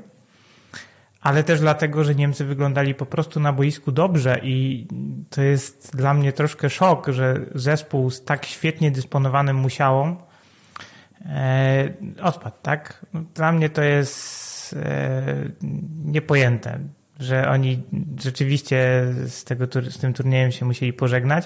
Tym drugi bardziej rok patrząc, drugi rok z rzędu. Tak. Tym znaczy, bardziej drugi mundial z rzędu. Na liczbę okazji, które sobie stworzyli, bo no, ich było mnóstwo. I, I znów e, tutaj pewnie trzeba by zahaczyć o to, czy Neuer powinien wciąż grać, bo jednak ten turniej, no powiedzmy I sobie, powinien? bramkarz. Powinien? Mam, wąt mam wątpliwości, natomiast no, to jest ta kategoria piłkarza, że dopóki on sam nie powie, że już nie dowodzi, to chyba nikt go na ławkę nie posadzi. Ale konkurenta ma zacnego, patrząc na to, w jakiej formie jest Ter Stegen w tym sezonie. No zdecydowanie tak. Natomiast no, mimo wszystko, patrząc na to, ile okazji stworzyli Niemcy sobie w tym turnieju, no to oni powinni wyjść z tej grupy bez większego problemu i e, i troszkę, troszkę jest to dla mnie niepojęte cały czas, że Polska gra dalej, a Niemcy odpadli, to jest jakby wbrew e, futbolowi troszkę. A może właśnie tak futbol wygląda. A może w tę stronę po prostu idziemy. E, jedna rzecz odnośnie do Japonii, która mi się rzuciła w oczy, to że Kubo nie był taką pierwszoplanową postacią, co mnie szczerze mówiąc zaskoczyło, bo patrząc na reprezentację Japonii, to on dla mnie jest taką, no też przez pryzmat tej Ligi Hiszpańskiej, taką najbliższą postacią. Natomiast bramki zdobywali Doan, Tanaka i Asano. Skorzystałem sobie ze ściągi, bo szczerze mówiąc, tak jak ty nie kojarzyłeś Doana, to ja również całej trójki. E, piłkarze Freiburga, Freiburga, Düsseldorfu i Bochum, czyli widać tą przewagę nie reprezentacji Niemiec, tylko Ligi Niemieckiej w reprezentacji Japonii. Zobaczymy, jak to się dalej potoczy i ja mam wrażenie, że oni mogą jeszcze sprawić niespodziankę. Natomiast przejdźmy sobie do Hiszpanii, bo tu mamy kilku to mało powiedziane, bo mamy sporo tych piłkarzy Barcelony. Jest Alba, Busquets, Gavi, Pedri, Ferran, Balde, Erik i Ansu. Erik bez minut, także to możemy sobie gdzieś tam trochę krócej omówić, natomiast musimy sobie przejść przez tę Hiszpanię. Mm. Powiedziałeś, że przegrali ostatni mecz trochę na własne życzenie, żeby zagwarantować sobie łatwiejszą drabinkę i w takim razie co dalej mogą ugrać tą łatwiejszą drabinką? Dojdzie tutaj druga gwiazdka? Trudno powiedzieć. Brak napastnika mm, to zwykle na takich dużych turniejach jest problem. Jak nie w fazie grupowej, to w fazie pucharowej już na pewno. I Morata bramki strzela, bo to nie jest tak, że nie strzelał na tym turnieju bramek, ale e, jego zachowanie, kiedy on wychodzi na czystą pozycję, cały czas jest dla mnie troszkę groteskowe, bo albo się gdzieś wyrzuca z tą piłką od bramki, albo e, gdzieś musiał na zaplącze. No to jest takie zachowanie troszkę przypominające mi Iguaina w Argentynie, w reprezentacji Argentyny, kiedy przyszło walczyć rzeczywiście o, o jakieś e, tytuły i e, też mam takie wrażenie, że w Hiszpanii e, to przemianowanie Asensio troszkę na napastnika z zachowaniem jakiejś wymienności pozycji z Ferranem Torresem to jest sposób właśnie Luisa Enrique na to, żeby znaleźć alternatywę dla Moraty, bo żadnej innej nie widzi. E, Ale to ci przerwę od razu, bo mhm. mówimy o alternatywie. Jest Dani Olmo, który na, zdobył jednego gola w 10 strzałach, jest Asensio, który zdobył jednego gola w 9 strzałach. I czy to na pewno są alternatywy dla Moraty, który zdobył 3 gole w 6 strzałach? Bo ja widzę no mimo wszystko, że Luis Enrique... Przejść Chciałem Trochę Luis Enrique się jakiś... wycofuje z tego pomysłu, mam wrażenie. Trochę tak, nie? że to był jego plan, żeby to sprawdzić, czy to będzie działać, a potem się okazało, że no fajnie, tylko że zawodnik, który więcej bramek strzela za szesnastki niż z e, pola karnego, to niekoniecznie może być dobra dziewiątka. A z kolei Morata nie jest piłkarzem e, na poziomie najlepszych napastników e, pod względem właśnie takiej wydajności na boisku, bo on w lidze może być przydatny, strzeli tych 15 na przykład bramek, troszkę sytuacji zmarnuje, ale ostatecznie może być przydatnym zawodnikiem.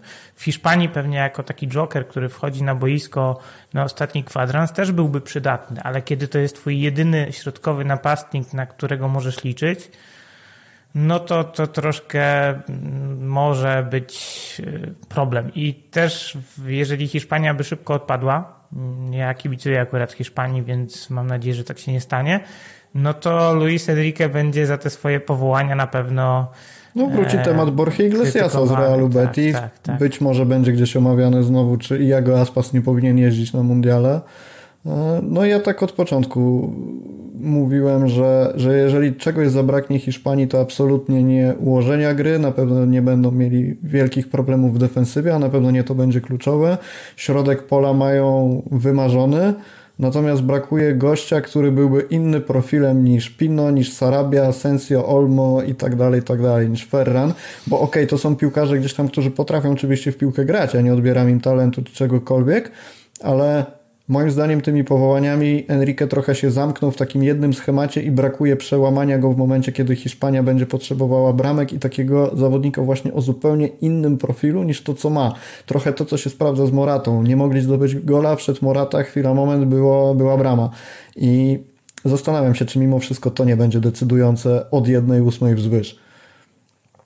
No, może być i to jest bardzo prawdopodobne, że zobaczymy te, te same obrazki, które już widzieliśmy, bo e, wziął Ansu Fatiego, któremu nie dał pograć praktycznie, bo wypuszczenie go e, w meczu, w którym już nie zależy nam na strzelaniu bramek, no to to nawet było widać po minie Ansu Fatiego, że wchodzi na boisko i wie, że kurczę, no ja tu nie mogę nawet zbyt wiele pokazać.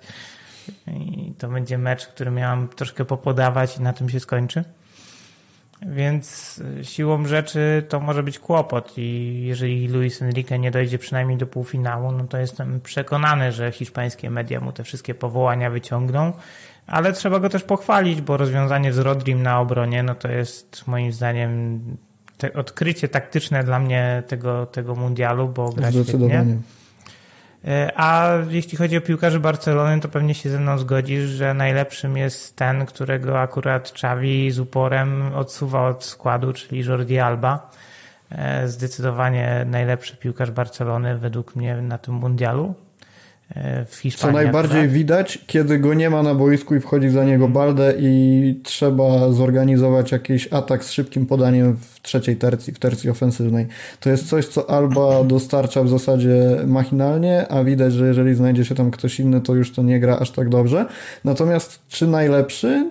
Nie wiem, czy nie postawiłbym wyżej mimo wszystko Pedriego, bo e, tak pod kątem to, co się mówi o Pedrim. No, on nie generuje liczb w postaci goli i asyst, ale jak sobie wejdziemy gdzieś dalej w te statystyki zobaczymy, że mimo wszystko on jest piłkarzem w reprezentacji Hiszpanii, który dostarcza najwięcej podań, najwięcej akcji prowadzących do strzału, że ma najwyższy współczynnik oczekiwanych asyst i tak dalej, to jednak działa na wyobraźnię i może powiem tak, że ja jednak stawiam wyżej Pedriego, ale doceniam to, co pokazuje Alba i widać jego przydatność na tym mundialu. A teraz tłumacz się, dlaczego Alba, a nie Pedri.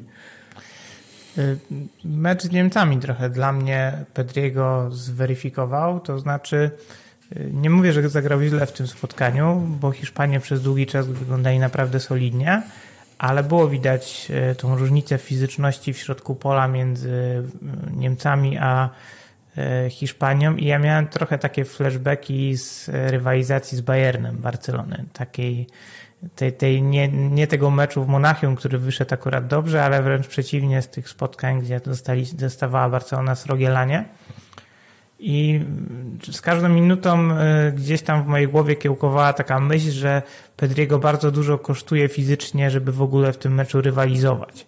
Natomiast Alba e, akurat przez e, w zasadzie wszystkie minuty, jakie znajdował się na boisku, wyglądał naprawdę, naprawdę dobrze i biorąc te, te, te, te dwa aspekty pod uwagę, właśnie e, jakby równość gry, no bo gdybym miał brać pod uwagę tylko wysokie zwycięstwo z Kostaryką, no to rzeczywiście Pedri w tamtym meczu był magiczny dla mnie, bo każde dotknięcie piłki zmieniało jakby akcja. W meczu z Niemcami dla mnie Pedri już był tylko poprawny i poza tym jak patrzę na pomocników z innych zespołów, to mam takie poczucie, że no Pedri nie znajduje się w trójce najlepszych pomocników w tym, e, w tym e, turnieju, natomiast Jordi Alba na pewno jest jednym z trzech najlepszych lewych obrońców. To zdecydowanie. To zdecydowanie.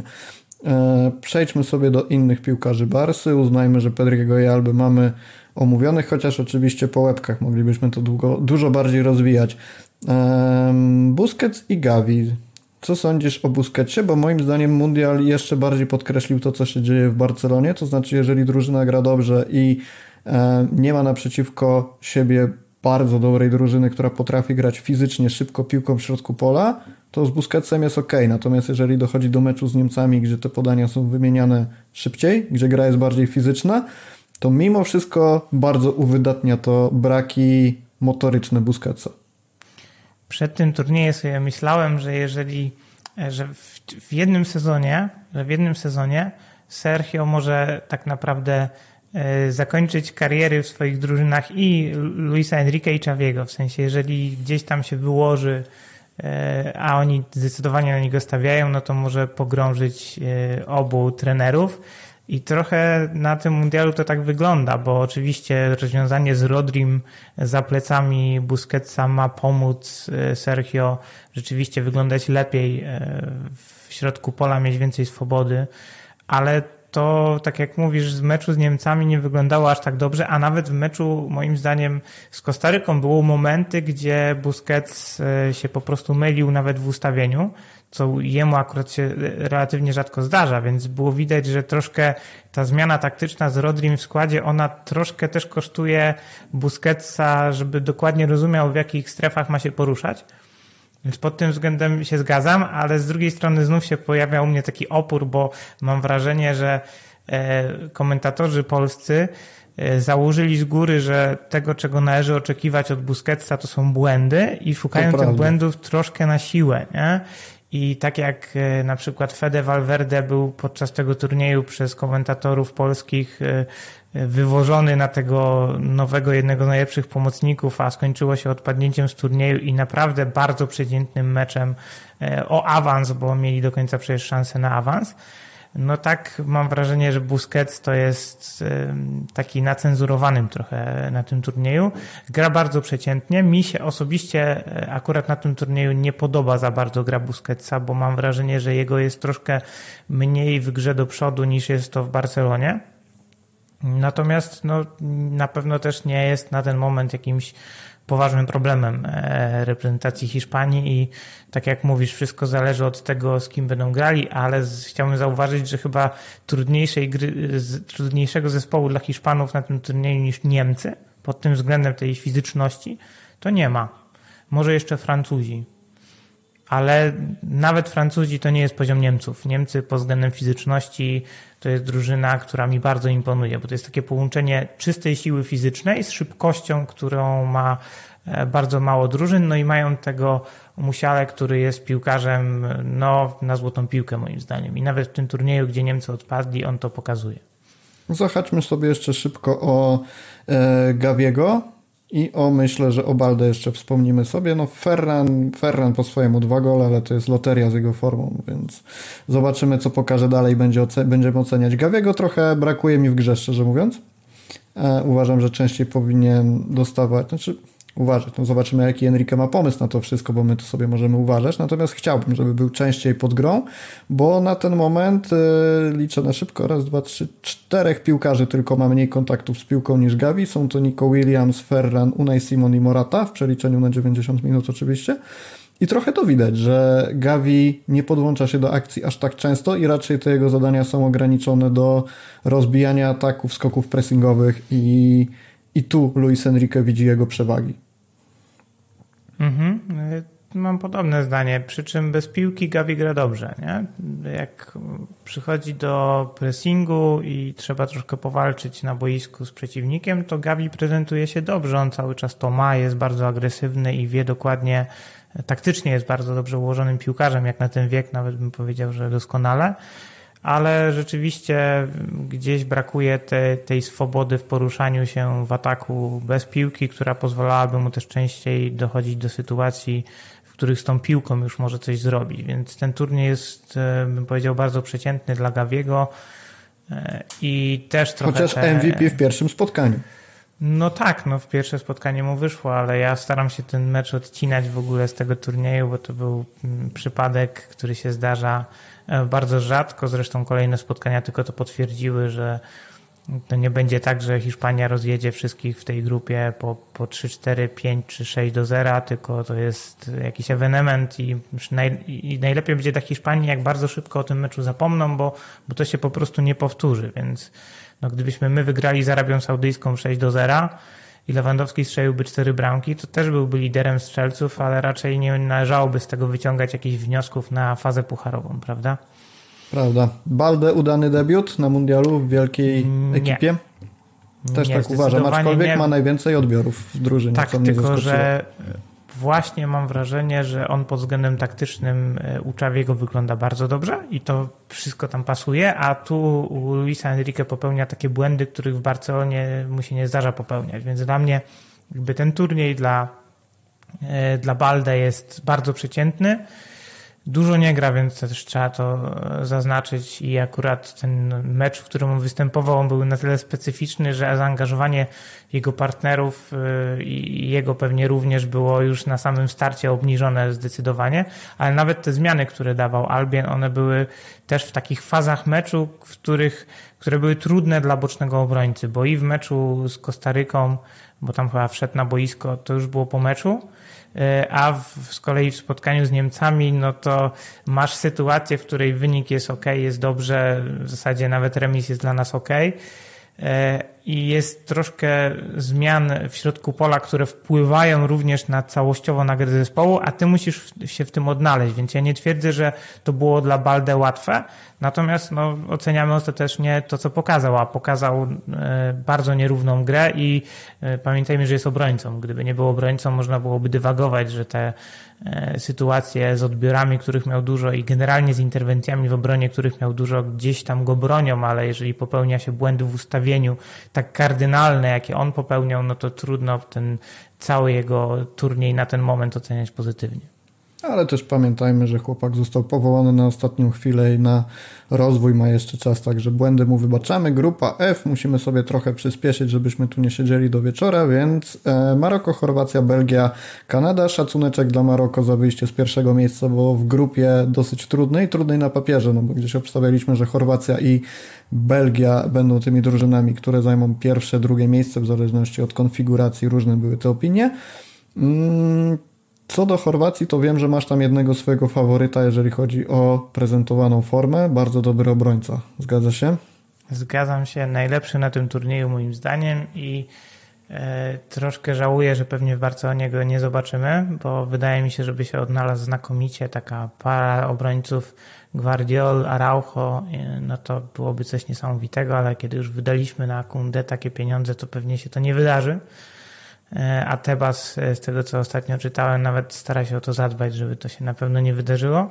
E, ale faktycznie jest to znakomity piłkarz. To czysta przyjemność oglądać jego grę, bo taką przewagę, jaką on ma nad napastnikami w rywalizacji jeden na jeden, czy w ogóle jak on czyta ich grę, to dawno nie widziałem takiego stopera i tak jak nie oglądam zbyt często Lipska i nie, nie, nie jest tak, że znam e, Chorwata od, od podszewki. Tak na tym turnieju bardzo, ale to bardzo mi się podoba i moim zdaniem jest zdecydowanie najlepszym stoperem e, na tym turnieju w ogóle.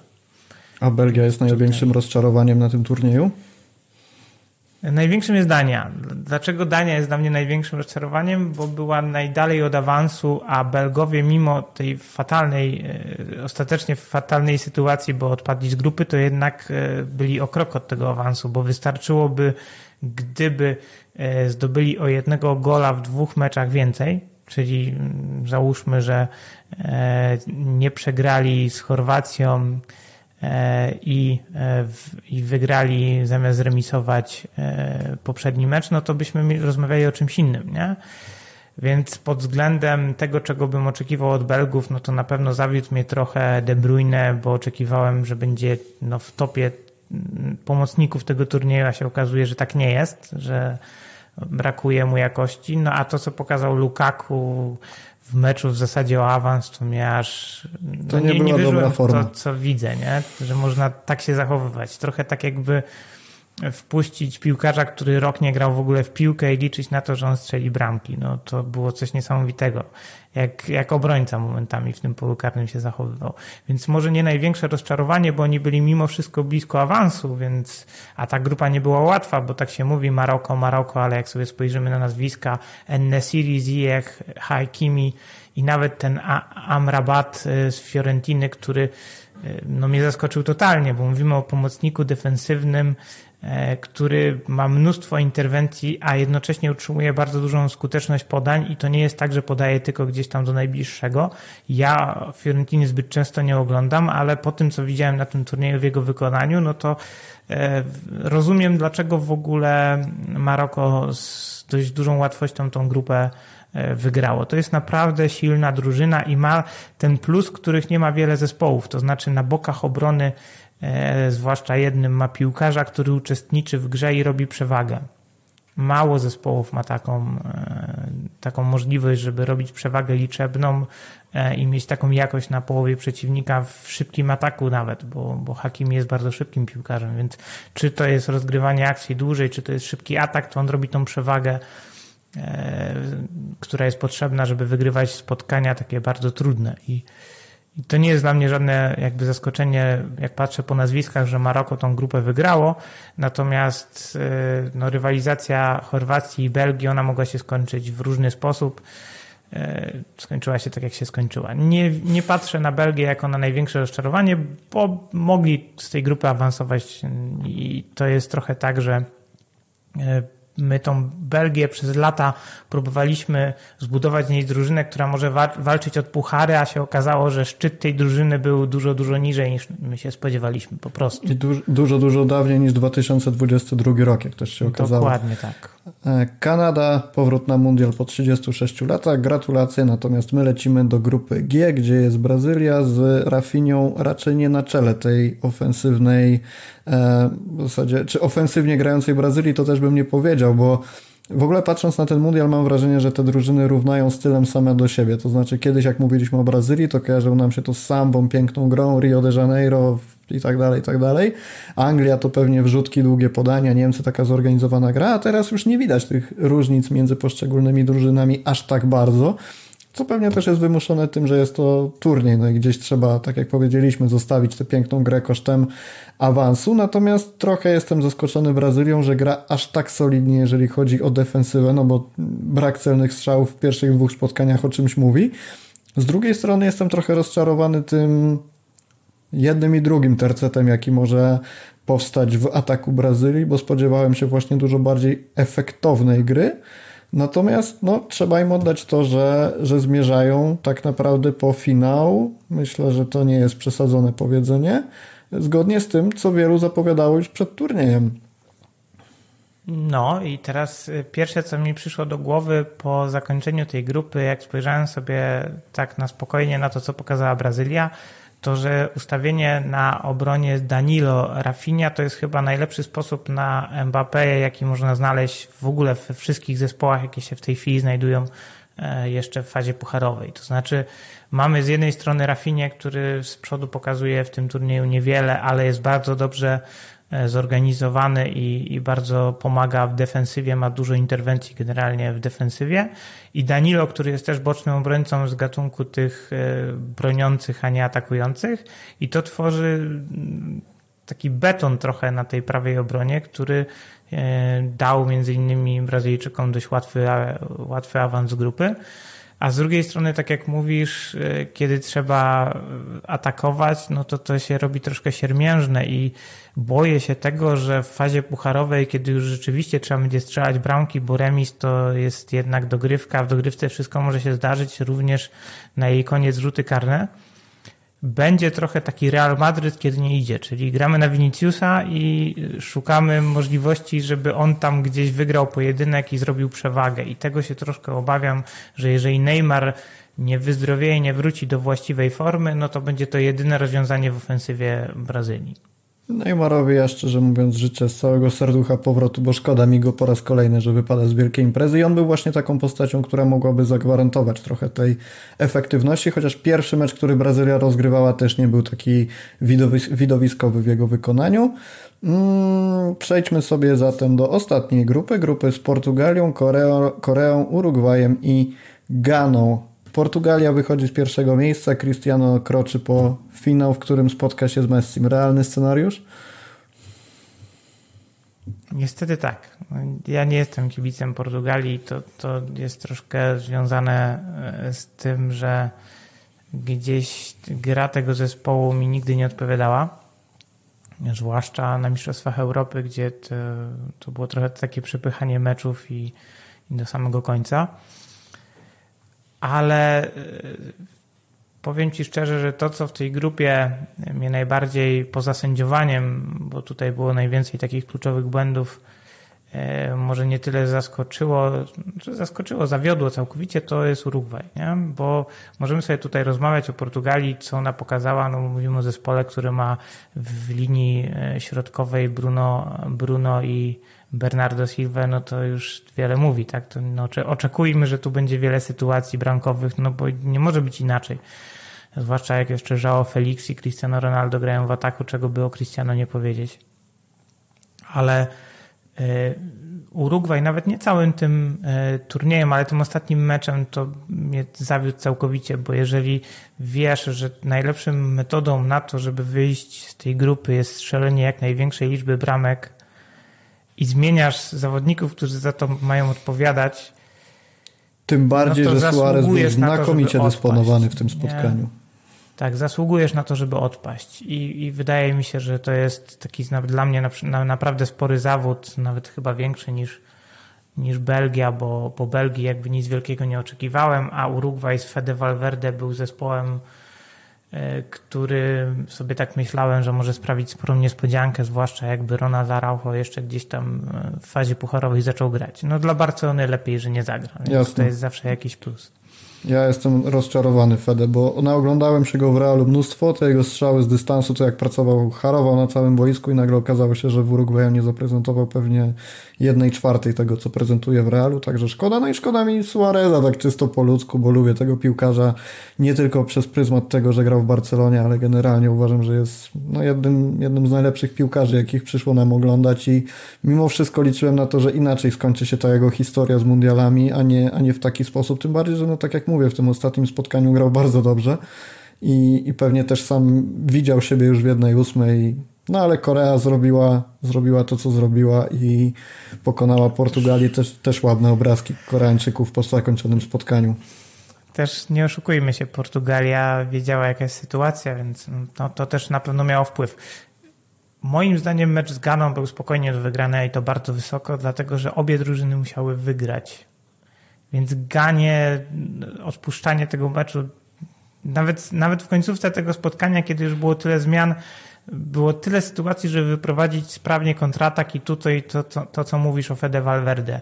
Chwalony przez komentatorów przez cały ten turniej, mimo że grał moim zdaniem bardzo przeciętnie, a w końcówce tego meczu w zasadzie zawód całkowity, bo mówimy o bardzo szybkim piłkarzu, który nie potrafił dać nic szczególnego zespołowi, który był obdarty z tych swoich największych atutów z przodu. Więc ja bym oczekiwał tego, że Fede Valverde właśnie jako jeden z najlepszych pomocników się mówi w tej chwili w Europie, to on sprawi, że drużyna wyjdzie z grupy, że przechyli tą e, szalę na korzyść Urugwaju, a tego nie zrobił. Mało tego jeszcze troszkę w tym przeszkadzał w samej końcówce, więc mam wrażenie, że e, zdecydowanie jeden z takich największych zawodów tych mistrzostw to jest Urugwaj, również z Fede Valverde tutaj na czele.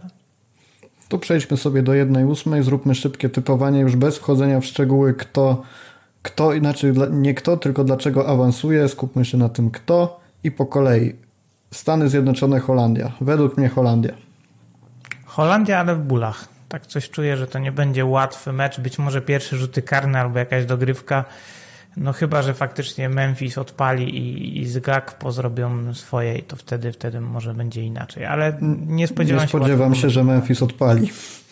No to e, też jest mało prawdopodobne. Chociaż... Po bólach myślę, że wyjdzie Argentyna, bo gdzieś mam wrażenie, że Australia może, może zaszokować taką konsekwentną, twardą grą na awans, e, ale jednak Argentyna z tej pary.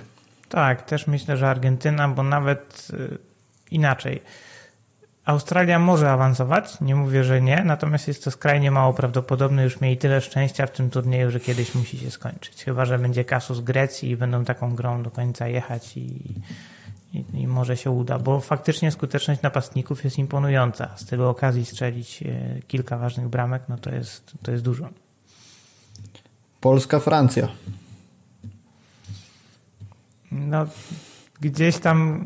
E, Jesteśmy na żywo, uważaj co mówisz, tego nie wytniemy. Im bliżej tego spotkania, tym rośnie we mnie wiara, że gdzieś ci Francuzi nas lekceważą, a Lewandowski zagra najlepszy mecz na turnieju i przejdziemy Francuzów, ale to jest w kategorii bardziej marzeń nawet niż, niż jakichś tam mało e, realnych scenariuszy. Myślę, że Francja pokona Polskę. Może to nie będzie jakiś pogrom, może Polska się postawi, ale Francuzi grają dalej. Serce Polska, ale rozum i forma sportowa raczej za Francją mam tak samo. Anglia, Senegal. Tu jestem ciekawy, bo ja szczerze mówiąc zaznaczyłem sobie, że wyjdzie Anglia, ale w ogóle bym się nie zdziwił, gdyby się to, y, nie chcę mhm. powiedzieć udało, ale gdyby to zrobił Senegal. Jeżeli to jest chyba jedna z takich bardziej wyrównanych par moim zdaniem, bo jakoś to się tak ułożyło, że w każdej parze jest faworyt praktycznie, nie? Tak. A tutaj Senegal, Anglia, ani ta Anglia nie jest jeszcze taka mocna, ani ten e, Senegal taki słaby, żeby mówić tu o jakimś zdecydowanym faworycie, moim zdaniem. To jest dość wyrównana para i też mnie nic kompletnie nie zdziwi. Stawiam na Anglików, bo E, jedyne, na czym mogę bazować, to na formie z fazy grupowej, a oni zaprezentowali się naprawdę dobrze. Natomiast kompletnie mnie zdziwi, jeżeli Senegal wyjdzie z tej grupy. Ja postawię w takim razie. Niech będzie, że na Senegal, żeby sobie coś urozmaicić. Chorwacja, Japonia i ja tu stawiam na Japończyków. Uważam, że Chorwacja nie przekonała mnie w grupie i no, uważam, że będzie taką Belgią fazy 1-8. A ja stawiam na Chorwację jednak. Też dlatego, że Guardiol moim zdaniem im dłużej gra, tym lepiej e, dla nas, bo fajnie sobie na tego piłkarza popatrzeć, a po drugie e, Kowacic wszedł na taki poziom na tych mistrzostwach, że on może być takim piłkarzem, który zadecyduje z Modriciem, który też trzyma formę. Perisic, mimo że tam już wiekowy też zawodnik, też gra całkiem solidnie. Mówię, ja mam takie odczucia, że my trochę nie doceniamy grupy, w której grała Chorwacja zwłaszcza na tle pozostałych zespołów. I tu może się okazać, że Chorwaci już pokażą ten właściwy poziom i spokojnie Japończyków pokonają. Także ja stawiam na Chorwację. No to już druga para, w której się różnimy. Brazylia, Korea, tu raczej się nie poróżnimy. Nie, tutaj Brazylia wyjdzie bez większych e, problemów. Uważam, że Korea jest dość słabą drużyną i nawet te wyjście z grupy było dla mnie sporym zaskoczeniem. Maroko czy Hiszpania? Jeden z tych meczów, który powinien być wyrównany. Tak jak mówiłem, Maroko jest mocne zarówno w grze piłce, jak i w grze piłką, jak i w kontrataku i zwłaszcza e, tych kontrataków bym się na miejscu Hiszpanów bardzo obawiał, więc ja stawiam na Hiszpanię i to jest e, typ, który wynika i z jakichś tam analiz i z moich preferencji tutaj. Natomiast e, no, uważam, że Maroko jest silną, silną drużyną i też nie będzie to jakaś wielka sensacja, jak Hiszpania z Marokiem po prostu odpadnie. I Portugalia, Szwajcaria. Tu też się domyślam, że stawiamy na to, że Portugalia gra dalej. No, sercem na Szwajcarów, a rozum mówi, że Portugalia, chociaż to też będzie jeden z tych bardziej wyrównanych meczów, moim zdaniem. Taki ze wskazaniem na Portugalię, jeśli chodzi o liczbę okazji, ale no, Szwajcarzy pokazali, że potrafią dobrze bronić w tym turnieju momentami, nawet jak e, rywal naciska.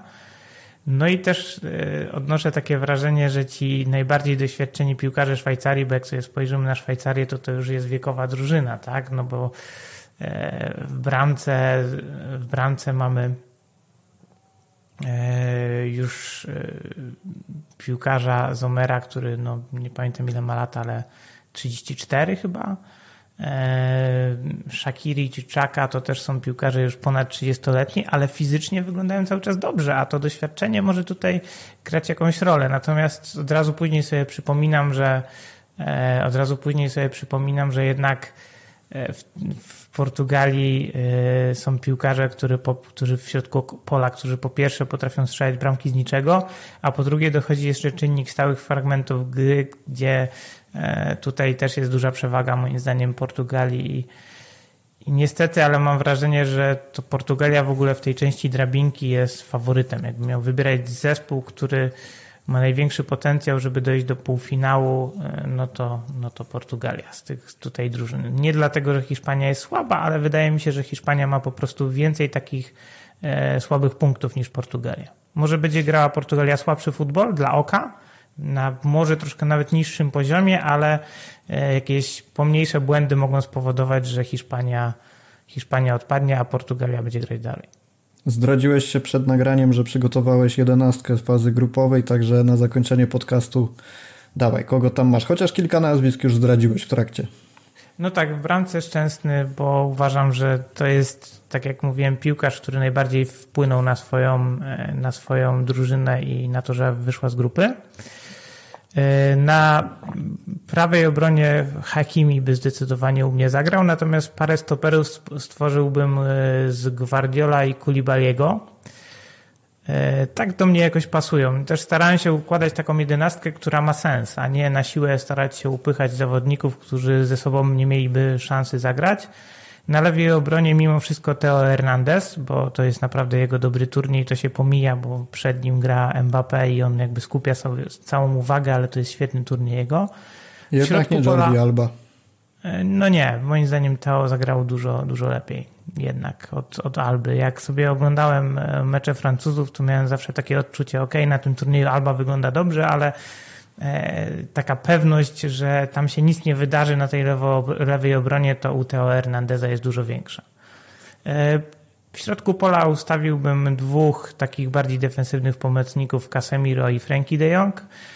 E, wydaje mi się, że obecność Casemiro uwolniłaby ten potencjał, jaki drzemie u Frankiego de Jonga. No a później ustawiłbym w takim ustawieniu 4-2-3-1 Messiego, Bruno Fernandesza i, i Mbappé, a przed nimi zagrałby Gakpo. Tak bym ustawił tą drużynę na tym turnieju. No to w takim razie czekamy na opinię naszych słuchaczy, kogo tam pominąłeś, kogo by zastąpili, a może przedstawią nam zupełnie inną jedenastkę, bo e, pewnie i tak dałoby się zrobić, chociaż kilka nazwisk rzeczywiście niepodważalnych. No dobra, Błażej, to w takim razie będziemy powoli kończyć. Czekamy na mecze 1-8, żeby zweryfikować jeszcze, nasze jeszcze, typy. Jeszcze nie powiedziałeś, kto jest twoim faworytem do zwycięstwa na sam koniec, jakbyś miał typować teraz, w tej chwili, po tej rozmowie może coś w finale? się zmieniło. W finale czy w 1-8? Finał, finał. W finale, finale. E, kto jest moim faworytem? Znaczy, hmm, sportowo uważam, że Francja. Natomiast nie chciałbym tego, wolałbym Argentynę albo Hiszpanię, ale to raczej taki głos płynący wśród kibiców Barcelony bardzo popularnie. No ja z kolei myślę, że Brazylia, e, ale obawiam się trochę Francji i Portugalii, no a sercem jestem za Hiszpanią. Ale jeżeli miałbym powiedzmy sobie tutaj typować, no to Brazylia wydaje mi się drużyną, która zwłaszcza kiedy wróci Neymar może być tutaj taką typową turniejówką. Nie? Wszystko uporządkowane z tyłu, a z przodu e, te okazje z dużą skutecznością wykorzystywane. I teraz możemy już na spokojnie kończyć. Także dzięki bardzo za udział. Błażej Gwozdowski, Untok de la Rambla. Wielki powrót i czekamy na więcej. I wszystkim słuchaczom również dziękujemy za obecność. Kolejne materiały wkrótce. Pamiętajcie o subach, łapkach w górę ocenie podcastu również na Spotify, gdzie materiał, tak jak powiedziałem na początku, również się pojawi i słyszymy się w kolejnych odcinkach. Na razie. Do usłyszenia.